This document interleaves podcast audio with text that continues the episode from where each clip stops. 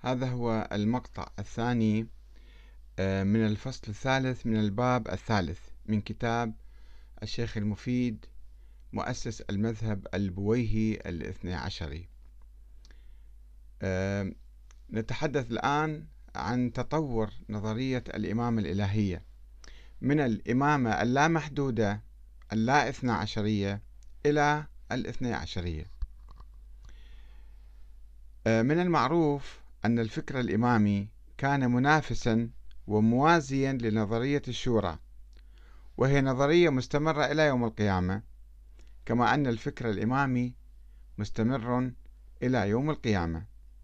وقد كان الإماميون حتى نهاية القرن الثالث الهجري يعتقدون بالإمامة اللامحدودة المستمرة إلى يوم القيامة كما قال بذلك شيخ الشيعة في قم سعد بن عبد الله ابن أبي خلف الأشعري القمي في كتابه المقالات والفرق. قال إن الإمامة في عقب الحسن بن محمد ما اتصلت أمور الله ولا ترجع إلى أخ ولا عم ولا ابن عم ولا ولد ولا ولد ولد آه، ولا ولد ولد. ومات أبوه في حياة جده ولا يزول آه، عن ولد الصلب. ولا يكون أن يموت إمام إلا ولد له لصلبه وله ولد آه، وولد. فهذه سبيل الإمامة. وهذا المنهاج الواضح والغرض الواجب اللازم الذي لم يزل عليه الإجماع من الشيعة الإمامية. وقد أكد ذلك الشيخ المفيد بقوله اتفقت الإمامية على أن الإمامة بعد النبي في بني هاشم خاصة ثم في علي والحسن والحسين ومن بعد في ولد الحسين دون ولد الحسن إلى آخر العالم. وقال أيضا اتفقت الشيعة العلوية من الإمامية والزيدية الجارودية على أن الإمامة كانت عند وفاة النبي لأمير المؤمنين وإنها كانت للحسن من بعده وللحسين وإنها من بعد الحسين من ولد فاطمة لا تخرج منهم إلى غيرهم ولا يستحقها سواهم ولا تصلح إلا لهم فهم أهلها دون من عداهم حتى يرث الأرض الله الأرض ومن عليها وهو خير الوارثين. وقال أيضا الشيخ المفيد إنها لا تصلح إلا لولد الحسين ولا يستحقها غيرهم ولا تخرج عنهم إلى غيرهم ممن عداهم حتى تقوم الساعة. وعزز الشيخ المفيد رأيه هذا برواية عن ابن أبي نجران عن عيسى بن عبد الله ابن محمد بن عمر بن علي بن أبي طالب عن أبي عبد الله. قال قلت له إن كان كون ولا أراني الله ذلك يعني إذا متت أنت فبمن أأتم؟ قال فأومأ إلى ابنه موسى. قلت فإن حدث بموسى حدث؟ قال فبمن أأتم؟ قال بولده. قلت وإن حدث وترك أخا كبيرا وابنا صغيرا. قال بولده ثم هكذا أبدا. وتوجد روايات كثيرة تشير إلى عدم معرفة الأئمة أنفسهم بإمامتهم أو إمامة الإمام اللاحق من بعدهم إلا قرب وفاتهم. أو تقول إنهم كما إنهم كانوا يسمون شخصا فيموت في حياتهم ويحدث البداء. كما حصل مع إسماعيل بن جعفر الصادق ومحمد بن علي الهادي. فضلا عن عدم معرفة الشيعة الإمامية الذين كانوا يقعون في حيرة واختلاف بعد وفاة كل إمام وكانوا يتوسلون بكل إمام أن يعين اللاحق بعده ويسميه بوضوح لكي لا يموتوا وهم لا يعرفون الإمام الجديد. كما فعل زرارة ابن أعين الذي مات دون أن يعرف الإمام الصادق. أو الإمام بعد الصادق عفوا. وإنهم كثيرا ما كانوا يقعون في الحيرة والجهل ويتبعون أئمة آخرين يتبين لهم فيما بعد أنهم ليسوا أئمة. مثلا كما حدث مع هشام بن سالم الجواليقي وأصحابه الذين ذهبوا إلى القول بإمامة عبد الله الأفطح ثم غيروا رأيهم فقالوا بإمامة الكاظم. مما يدل على أنه لم تكن هناك قائمة مسبقة بأسماء الأئمة الاثنى عشر أو أكثر أو أقل. ولكن متى حدثت الاثنى عشرية؟ ولكن الخط الإمامي الموسوي غير الإسماعيلي. الإسماعيلي استمر حتى اليوم. حتى اليوم في القرن الخامس عشر الهجري هم عندهم أئمة مستمرين. ولكن الخط الإمامي الموسوي تعرض إلى نكسة كبيرة بوفاة الإمام الحسن العسكري سنة 260 للهجرة دون أن يخلف ولدا ظاهرا يحتل مقام الإمامة.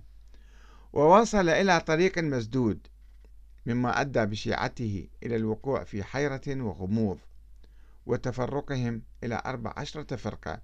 وقول فريق منهم بوجود ولد له في السر وأنه الإمام الثاني عشر. ولم يكن هذا الفريق يعتقد بأن الإمامة ستنتهي به هذا الإمام الثاني عشر. وسيكون آخر إمام. وكان ينتظر خروجه بعد حوالي أربعين عاما ولكن عندما طالت الغيبة ومضى عليها أكثر من سبعين عاما بدأ ينتشر القول بالإثنى عشرية. وبدأ البعض يختلق الأحاديث والنصوص حول حصر الإمامة في إثنى عشر إماما. فقال المفيد اتفقت الإمامية على أن الأئمة بعد الرسول إثنى عشر إماما. وخالفهم في ذلك كل ما كل من عداهم من أهل الملة. مرة يقول الإمام مستمرة مرة يقول الأئمة 12 واحد فقط. هنا جاء حديث اللوح الذي اخترعوه في تلك الأيام. وروى المفيد عن أبي عبد الله قال قال لي أبي آه، آه، قال آه، محمد الباقر يعني لجابر ابن عبد الله الأنصاري.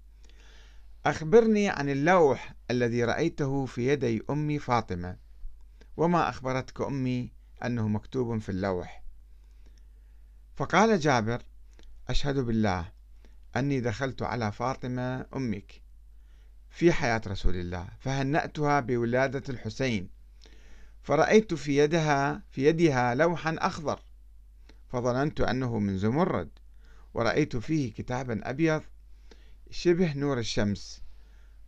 فقلت لها ما هذا اللوح؟ قالت هذا لوح أهداه الله إلى رسول الله.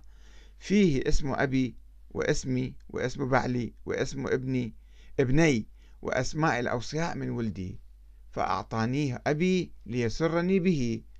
قال جابر فأعطتنيه أمك. فقرأته واستنسخته. فقال أبي يعني إمام باكر فهل لك يا جابر أن تعرضه علي؟ قال نعم. فمشى معه أبي حتى أتى منزل جابر فأخرج أبي من كمه كمية من ورق. فقال يا جابر انظر في كتابك لأقرأ أنا عليك. فنظر في نسخته فقرأه عليه أبي فما خالف حرف حرفا. فقال جابر أشهد بالله أني كذا رأيته في اللوح مكتوبا. هذا الحديث معروف حديث اللوح.